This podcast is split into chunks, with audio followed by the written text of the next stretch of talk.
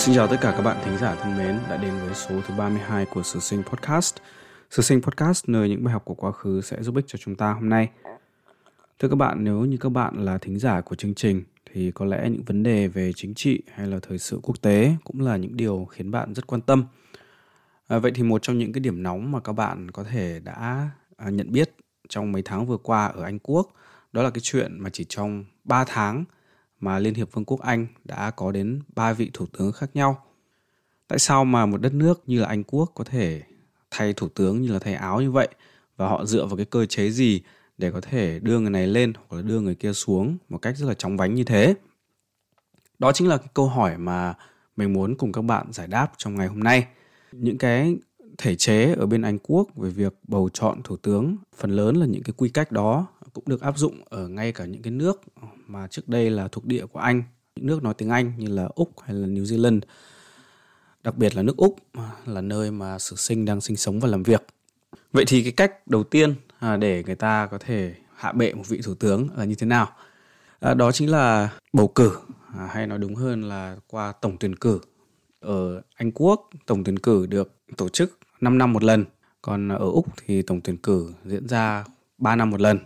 Thể thức bầu cử của những cái nước theo chế độ dân chủ đại nghị hay nói theo tiếng Anh là Westminster System thì mình cũng đã có dịp à, nói qua à, trong cái bối cảnh của nước Úc vào kỳ podcast thứ 18.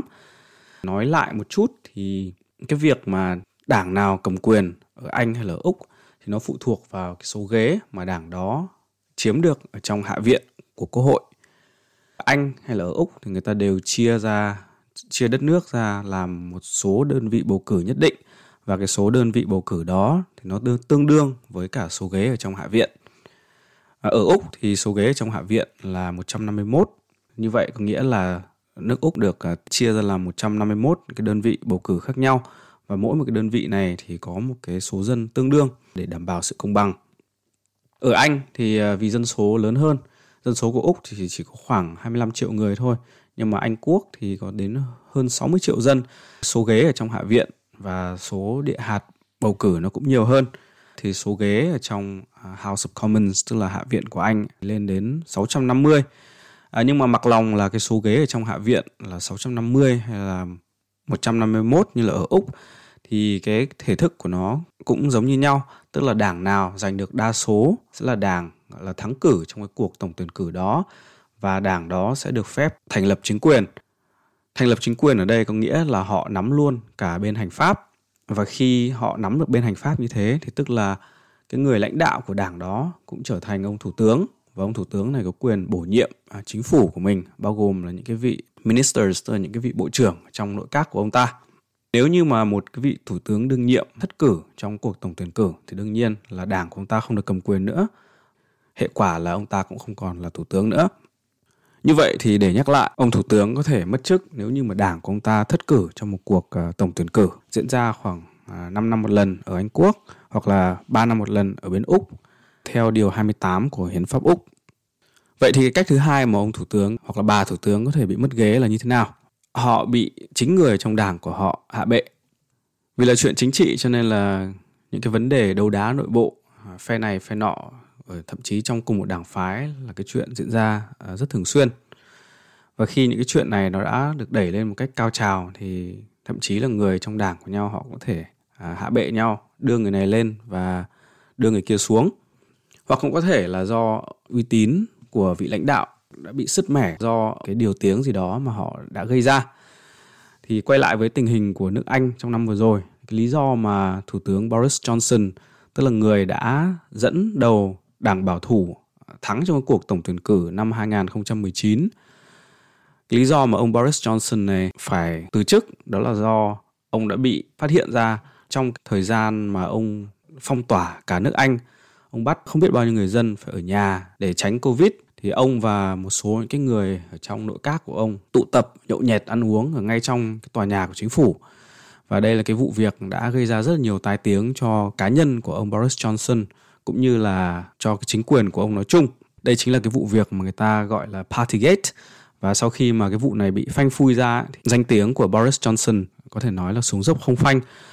Và rốt cục thì ông đã bị chính đảng của mình tạo áp lực buộc phải từ chức vào ngày 7 tháng 7 khi ông từ chức như thế thì đảng bảo thủ, tức là cái đảng cầm quyền ờ, ở Anh, họ đã tổ chức một cái cuộc bầu chọn người lãnh đạo mới và người lãnh đạo mới được lên thay ông Boris Johnson là bà Liz Truss à, mà mình cũng đã nói qua trong cái kỳ podcast thứ 29 về cái chết của nữ hoàng Anh Elizabeth đệ nhị. Bà Liz Truss à, được nữ hoàng Anh Elizabeth đệ nhị tiếp kiến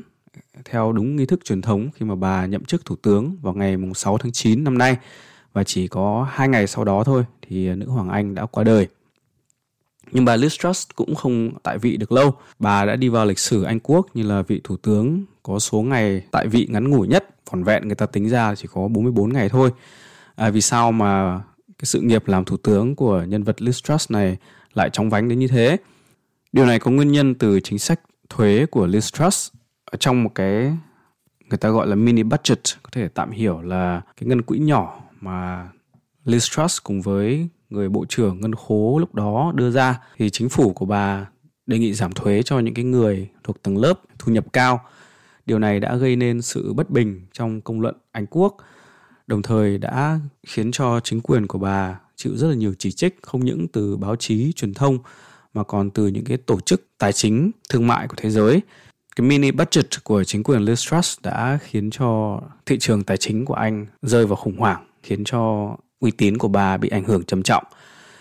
Chỉ trong vòng có bốn mươi mấy ngày mà nếu như chúng ta trừ cả ờ, mấy tuần lễ người ta làm tăng lễ cho à, nữ hoàng Elizabeth thì Liz Truss chỉ thực sự cầm quyền thủ tướng trong được khoảng có mấy tuần thôi.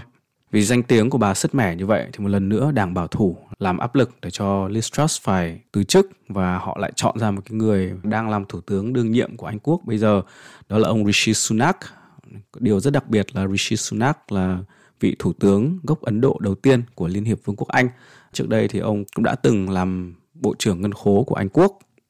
Cái chuyện ở Anh thì là như vậy, còn cái chuyện ở Úc thì là như thế nào? Ở Úc, cái việc mà một vị thủ tướng đương nhiệm bị chính cái người ở trong đảng của mình hạ bệ và bầu lên người lãnh đạo mới và người lãnh đạo mới đó mặc nhiên được làm thủ tướng cũng đã xảy ra rất là nhiều. Mình còn nhớ rất là rõ cái ngày đầu tiên mà mình đặt chân xuống thành phố Melbourne ở Úc, đó là ngày 22 tháng 6 năm 2010. Vì sao mà mình có thể nhớ cái ngày này rõ như vậy? Đó là bởi vì cái ngày mà mình đặt chân xuống thành phố Melbourne của Úc cũng là lúc mà vị thủ tướng đương nhiệm của Úc lúc đó là ông Kevin Rudd bị chính người ở trong đảng lao động của ông. Những cái người mà do nhân vật Julia Gillard, bà phó thủ tướng lúc đó cầm đầu, có thể tạm gọi là đâm sau lưng và cách luôn cái chức lãnh đạo của Kevin Rudd. Vì là Kevin Rudd là người mà lãnh đạo, có thể nói là không được lòng cấp dưới, ông đối xử với cả những cái vị bộ trưởng rồi những cái người làm việc thân tín của mình một cách rất là ngạo mạn và khi mà Kevin Rudd mất chức lãnh đạo của đảng lao động rồi, thì ờ, cái người mà lên thay, Julia Gillard mặc nhiên trở thành thủ tướng chuyện khôi hài là ở chỗ ờ, khi mà Kevin Rudd bị hạ bệ như thế thì chỉ trong vòng mấy năm sau, năm 2013 thì Julia Gillard lại một lần nữa cũng bị chính người ở trong đảng lao động của bà hạ bệ, đưa Kevin Rudd trở lại. Lý do Julia Gillard trở nên bị mất sự tín nhiệm của các đồng nghiệp trong đảng lao động của bà Ờ, cũng khá là giống với lý do mà Liz Truss bị mất chức. Đó là trong vòng 3 năm làm thủ tướng, Julia Gillard đã đưa ra một số chính sách làm mất lòng dân đặc biệt là chính sách về thuế carbon của bà khiến cho các ờ, chủ doanh nghiệp rất là bất bình. Đứng trước cái cuộc ờ, tổng tuyển cử sẽ diễn ra vào năm 2013 đó, Đảng Lao động đã quyết định đưa Kevin Rudd quay trở lại làm lãnh đạo của Đảng Lao động vì trong mắt họ Kevin Rudd vốn vẫn là một người được quần chúng Úc yêu mến hơn. Mặc dù là sau hậu trường thì ông ta là kẻ bị các đồng nghiệp của mình coi là khá khó chịu khi làm việc cùng. Rốt cục thì trong cuộc bầu cử năm 2013, Đảng Lao động cũng đã thất bại trước uh, Liên đảng. Nước Úc có một thủ tướng mới là ông uh, Tony Abbott. Ờ, nhưng mà Tony Abbott cầm quyền cũng không được lâu. Chưa đầy cái nhiệm kỳ của thủ tướng của ông ta thì trong khoảng 2 năm sau đó thôi thì người ở trong đảng của Tony Abbott, người trong đảng tự do, đảng Liberals có một nhân vật là Malcolm Turnbull thách thức vị trí lãnh đạo của Tony Abbott. Ông ta huy động được những cái người ở trong đảng tự do hạ bệ cái chức lãnh đạo của thủ tướng lúc đó là Tony Abbott. Lý do là vì uh, Tony Abbott là một nhân vật uh, có thể nói là thuộc uh, phái hữu. Ông ta có những cái chính sách khá là bảo thủ cho nên là những cái thành phần uh, cấp tiến hoặc là tiến bộ trong nước úc cực kỳ căm ghét nhân vật này cái nhân vật có thể nói là có tư tưởng tiến bộ nhất ở trong chính đảng tự do, đó là Malcolm Turnbull, đã lật ngôi của Tony Abbott để lên làm thủ tướng. Đó chính là cái cách thứ hai mà một vị thủ tướng ở Anh hay Úc có thể mất chức. Vậy thì như các bạn thấy, cái cách bầu thủ tướng như thế này không thể gọi là dân chủ được, bởi vì nó không được quyết định bởi lá phiếu của người dân, mà nó được quyết định bởi một những cái thành phần ở trong à, một cái nhóm nào đó ở trong một cái đảng phái mà đang cầm quyền. Tuy nhiên thì còn một cách nữa để cho một vị thủ tướng ở Anh hay Úc có thể mất chức. À, đó là việc mà họ bị head of state tức là người nguyên thủ đất nước đó. Nguyên thủ ở đây nghĩa là vua hoặc là nữ hoàng à, cách chức. Thì đối với cái những nước mà theo chế độ uh, constitutional monarchy hay là quân chủ lập hiến như là Anh hay Úc vị nguyên thủ là vua hoặc là nữ hoàng. Vua hoặc nữ hoàng có quyền bãi nhiệm thủ tướng nhưng tất nhiên thì cái quyền này nó chỉ mang tính gọi là tượng trưng về mặt lý thuyết thôi. Chứ còn về thực tế thì nó rất ít khi được dùng. Lần cuối cùng mà một vị thủ tướng Anh bị à, vua Anh cách chức đã xảy ra cách đây đến gần 200 năm rồi tức là vào năm 1834 thì thủ tướng của Anh quốc lúc đó là ông Melbourne bị vua Anh à, bãi nhiệm. Thì cái ông Melbourne này chính là cái người mà về sau được à, lấy tên đặt cho thành phố Melbourne ở bên Úc ở Úc thì cái chuyện mà vị nguyên thủ cách chức thủ tướng cũng đã từng xảy ra một lần vào năm 1975. À, để nhắc lại một chút thì ờ, cái vị nguyên thủ ở Úc về mặt danh chính ngôn thuận vẫn là vua hoặc là nữ hoàng Anh.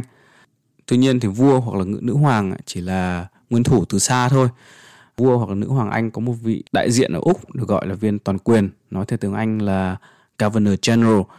nguyên thủ tại chỗ của nước Úc, tức là ông toàn quyền này là người Úc nhưng mà ông về danh chính nguyên thuận là đại diện của vua Anh hoặc là nữ hoàng Anh ở đất nước chuột túi.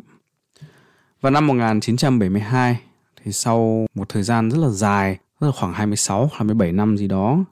à, chính quyền nằm ở trong tay Đảng Tự Do. Năm 1972, Gough Whitlam là thủ lĩnh của Đảng Lao động đã đánh bại Đảng Tự Do trong cuộc tổng tuyển cử và đưa đảng lao động của ông lên thành đảng cầm quyền. Gough Whitlam là người mà có những cái tư tưởng rất là tiến bộ, cải cách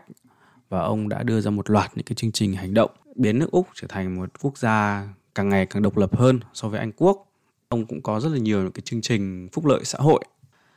À, nhưng cái nhược điểm của chính quyền Gough Whitlam và có thể nói đặc điểm riêng của cá nhân ông là ông là một con người rất là ngạo mạn. Chương trình hành động của ông nhiều khi là tỏ ra nôn nóng vội vã và không tính đến những cái phản kháng từ phe đối lập hoặc là từ à, dư luận trong xã hội Úc. Chính quyền của ông thì cũng bị rất là nhiều những cái tai tiếng hoặc là scandal. Một trong những cái vụ à, scandal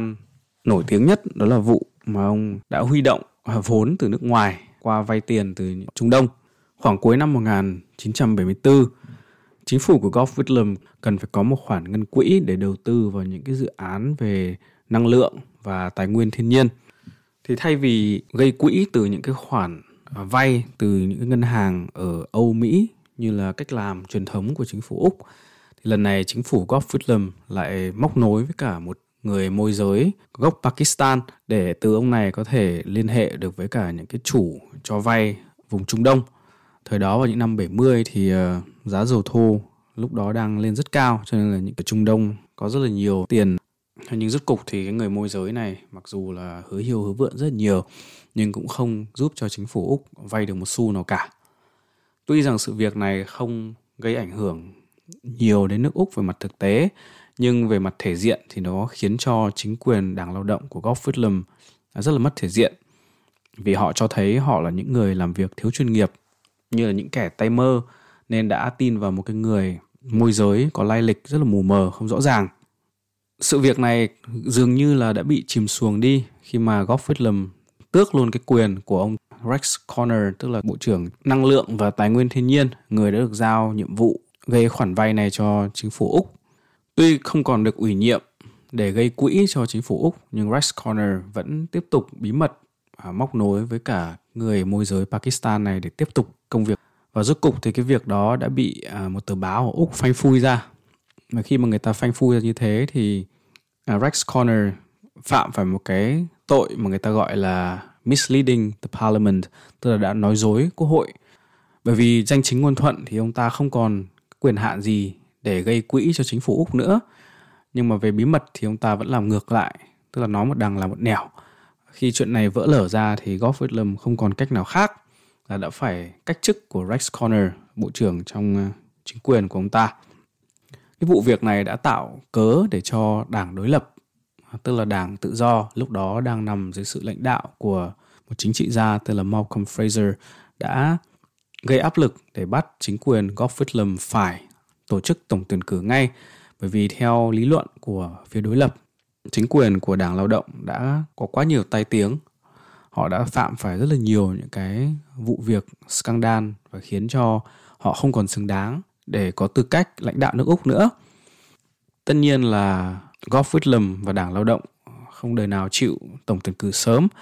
Vì theo lý luận của họ thì cái nhiệm kỳ 3 năm của họ vẫn chưa hết. Vì vậy cho nên là họ không có việc gì phải tổ chức tổng tuyển cử sớm cả.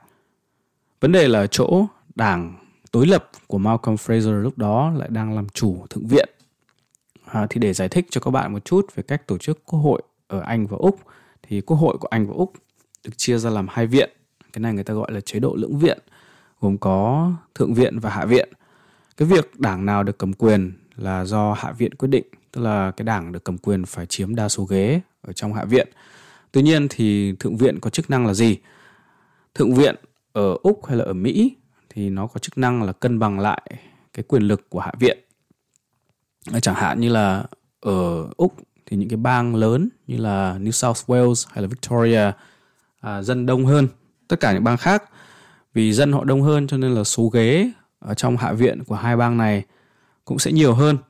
Như vậy thì khi mà một cái đạo luật gì đó được đưa ra thì đương nhiên là những cái bang lớn đông dân như là New South Wales hay là Victoria sẽ có ưu thế hơn những cái bang nhỏ hơn như là Western Australia hay là Tasmania. Thì để cân bằng lại cái chuyện đó và để cho có thể nói là công bằng hơn cho với những bang nhỏ thì trong thượng viện dù là bang lớn hay bang nhỏ thì số thượng nghị sĩ cũng đều như nhau à, ở Úc thì số thượng nghị sĩ của mỗi tiểu bang là 12 thượng nghị sĩ, bất kể là bang lớn hay bang nhỏ. Ở Mỹ thì người ta cũng làm một cái chuyện tương tự như thế, tức là thượng viện của Mỹ đều có hai ghế cho mỗi bang. Cái điều khó khăn cho chính quyền của Đảng Lao động lúc đó là mặc dù họ chiếm đa số trong hạ viện, nhưng mà đa số thượng viện lại nằm trong tay đảng đối lập, tức là đảng tự do của Malcolm Fraser. Trong hiến pháp Úc thì thượng viện có chức năng là cái rào cản cuối cùng để thông qua những cái luật mà đã được hạ viện trình lên. Đương nhiên là thời đó đảng lao động nắm trong tay hạ viện cho nên tất cả những cái luật mà họ muốn ban hành sẽ đều thông qua hạ viện cả. Nhưng mà khi trình lên thượng viện thì đảng tự do nắm giữ cái viện này cho nên là nếu như thượng viện mà không thông qua những cái luật do hạ viện trình lên thì luật đó cũng không thể được ban hành. Và một trong những cái luật mà hàng năm à, hạ viện luôn luôn phải thông qua đó là những cái luật về ngân sách tức là những cái tiền thuế hay là những cái tiền ngân sách của nhà nước chi dùng ra làm sao họ đều phải làm thành luật và luật này phải được à, hai viện thông qua. À, khi mà những cái luật về ngân sách này được hạ viện trình lên thượng viện thì Malcolm Fraser đều ra lệnh cho các cái thượng nghị sĩ của ông ở trong đảng tự do không thông qua. Đây chính là cái võ mà đảng tự do của Malcolm Fraser dùng để ép Gough Whitlam phải tổ chức tổng tuyển cử sớm bởi vì nếu như những cái dự luật ngân sách không được thông qua, nhân viên của nhà nước không được trả lương, họ cũng sẽ không làm việc nữa dần dần thì chính quyền sẽ trở nên tê liệt, không thể điều hành được đất nước và cái sự việc cứ rằng co mãi như vậy trong khoảng 3 tuần thì rốt cục vào đến ngày 11 tháng 11 năm 1975 và để giải tỏa cái thế bế tắc này thì ông toàn quyền Úc là John Kerr đã bãi nhiệm luôn chức thủ tướng của Gough Whitlam và đồng thời là giải tán luôn cả chính quyền của ông ta. Khi mà chuyện đó xảy ra thì John Kerr đã đưa Malcolm Fraser, tức là thủ lĩnh của phe đối lập, lên làm caretaker prime minister. Chúng ta có thể hiểu là thủ tướng tạm quyền. Một tháng sau đó thì tổng tuyển cử được tiến hành. nhưng Khi tổng tuyển cử được tiến hành thì đương nhiên là đảng lao động với cả những cái điều tiếng như vậy à, họ không thể nào thắng cử được họ đã thất bại thảm hại trong cái cuộc à, tổng tuyển cử đó cái chuyện mà toàn quyền úc john kerr bãi nhiệm thủ tướng Gough Whitlam năm đó ngày 11 tháng 11 năm 1975 vẫn là một cái đề tài gây nhức nhối đối với cả những cái người thuộc cánh tả, những cái người theo xu hướng tiến bộ ở Úc cho đến tận bây giờ. Mặc dù là trong hiến pháp có ghi rõ là toàn quyền Úc có cái quyền được bãi nhiệm thủ tướng, nhưng mà không ai thời đó có thể nghĩ rằng là có một ngày à, cái quyền đó lại được thực thi. Khi mà quyền đó được thực thi thì những cái người mà ủng hộ cái việc ờ, Úc trở nên độc lập, họ lại có cái cảm tưởng rằng nước Úc vẫn còn là một cái thuộc địa của Anh quốc khi mà một cái người đại diện của nữ hoàng là ông toàn quyền ở Úc lại có quyền bãi nhiệm cái thủ tướng mà người dân Úc đã bầu ra. Trước khi mà toàn quyền Úc John Kerr đưa ra cái quyết định lịch sử à, bãi nhiệm thủ tướng Gough Whitlam thì ông cũng đã có rất là nhiều những thư từ qua lại với cả cung điện Buckingham ở bên Anh. Thì những những cái thư từ đó trong suốt uh, nhiều năm không được công bố và điều này khiến cho nhiều người ở Úc họ có những cái đồn đoán rằng là bên uh, Anh quốc đặc biệt là về phía hoàng gia và nữ hoàng đã có những cái tác động gì đó trong cái việc mà John Kerr uh, bãi nhiệm thủ tướng của Úc là Gough Whitlam à, việc uh, hoàng gia và thư viện ở bên úc cứ khăng khăng giữ kín những cái tài liệu này không cho công khai hóa trong suốt nhiều năm lại càng làm thổi bùng lên những cái đồn đoán à, như vậy tuy nhiên thì à, uh, rút cục những cái bức thư của John Kerr gửi cho hoàng gia vào những cái ngày tháng dẫn đến quyết định lịch sử năm 1975 đó cũng đã được công khai vào năm 2020 và khi mà người ta đọc những cái bức thư đó thì hoàn toàn người ta thấy rằng là hoàng gia Anh nói chung và uh, nữ hoàng nói riêng nữ hoàng Elizabeth đệ nhị hoàn toàn là không có uh, những cái tác động gì cả trong cái việc mà John Kerr bãi nhiệm Gough Whitlam cái sự việc mà thủ tướng bị à, viên toàn quyền bãi nhiệm hoàn toàn là quyết định của John Kerr à, những cái thư từ của John Kerr gửi cho à, thư ký của nữ hoàng Anh lúc đó chủ yếu là để hỏi và tham vấn về quyền hạn của viên toàn quyền Úc trong hiến pháp Úc. Theo điều 5 của hiến pháp Úc thì viên toàn quyền có quyền được giải tán quốc hội và giải tán quốc hội thì vô hình chung, tức là đã bãi nhiệm thủ tướng. À, tuy nhiên thì vì đây là một quyết định mà nó có ảnh hưởng lớn cho nên là John Kerr vẫn muốn có được xác nhận từ những cái bên liên quan cái người mà có hiểu biết về hiến pháp Úc để có thể là ông ta có một cái tự tin hơn khi mà ông ta đưa đến cái quyết định này. Hoàng gia Anh thì khi mà họ nhận được những cái câu hỏi của John Kerr thì tất nhiên là họ cũng xác nhận rằng là đúng ông với tư cách là toàn quyền ông có cái quyền hạn như vậy à, nhưng mà cái việc mà họ khuyến khích John Kerr suối bẩy John Kerr à, hạ bệ thủ tướng Gough Whitlam hoàn toàn không có theo khuôn khổ của hiến pháp Úc, John Kerr có quyền lực như vậy. Quyền ông ấy đã thực thi vào cái ngày lịch sử à, 11 tháng 11 năm 1975 đó ở nước Úc. Không hiểu sao thì ngày 11 tháng 11 là cái ngày mà nó gắn liền với cả rất là nhiều cái sự kiện trọng đại trong lịch sử Úc. À, vâng thưa các bạn thì trong chương trình ngày hôm nay Sử Sinh cũng đã gửi đến các bạn ba cái phương thức thủ tướng những cái nước à, theo chế độ quân chủ lập hiến như là Anh hay Úc có thể bị à, cách chức. Thứ nhất là, là qua bầu cử này, qua tổng tuyển cử nếu như mà đảng của ông ta thất bại đương nhiên là ông thủ tướng cũng sẽ không còn được ngồi từ ghế thủ tướng nữa. Đây là cái hình thức có thể nói là dân chủ nhất. Phương pháp thứ hai là ông ta bị chính đảng của mình à, do đấu đá nội bộ hoặc là do sức ép từ bên trong phải từ chức. Đây là cái hình thức thể nói rất không dân chủ bởi vì à, cái việc mà thủ tướng lại được quyết định bởi một số ít người trong đảng cầm quyền chứ không phải là do lá phiếu của người dân cái cách thứ ba đó là thủ tướng cũng có thể bị nguyên thủ ở trong trường hợp của những nước theo chế độ quân chủ lập hiến như Anh hay Úc thì vị uh, quân chủ chính là người nguyên thủ có quyền uh, bãi nhiệm thủ tướng. À, mặc dù là cái quyền này phần lớn là chỉ trong lý thuyết mà thôi và người ta không mong rằng nó sẽ được dùng quá nhiều, nhưng mà theo sử sinh thì nó cũng là một cái quyền rất là cần thiết để đem ra dùng trong những trường hợp khẩn cấp hoặc là những trường hợp mà bất thường xảy ra. Chẳng hạn như là nếu như thủ tướng hoặc là chính quyền của ông ta phạm phải những cái tội gì đó quá lớn, chẳng hạn như là tội phản quốc hay là gây ra những cái thiệt hại cho quốc gia mà người trong đảng của ông ta không dám à, hạ bệ ông thủ tướng đó thì cũng cần phải có một cái cơ chế nào đó để giải trừ những cái con người như vậy à, cũng tương tự như là bên à, Mỹ thì người ta có cái impeachment tức là luận tội tổng thống thì cái quyền đó nằm ở trong tay quốc hội Mỹ ờ, nhưng mà do cái đặc thù tổ chức uh, chính quyền uh, ở nước như là Anh hay Úc quyền này lại được giao vào tay của head of state tức là vị nguyên thủ quốc gia. Vâng thưa các bạn, chương trình này à, hy vọng là nó cũng đã giúp chúng ta giải đáp được một số những thắc mắc khi mà thấy ở những nước theo chế độ à, quân chủ lập hiến cụ thể là theo chế độ Westminster System cho thủ tướng lên rồi lại cho thủ tướng xuống như là đi chợ như vậy. Mà mình cũng biết rằng đây là một cái chương trình nó cũng khá là rắc rối khó hiểu cho nên là rất cảm ơn các bạn đã chú ý lắng nghe. Một lần nữa mình xin cảm ơn các bạn. Xin các bạn hãy ủng hộ cho chương trình bằng cách like hoặc subscribe trên những cái ứng dụng mà bạn à, nghe chương trình này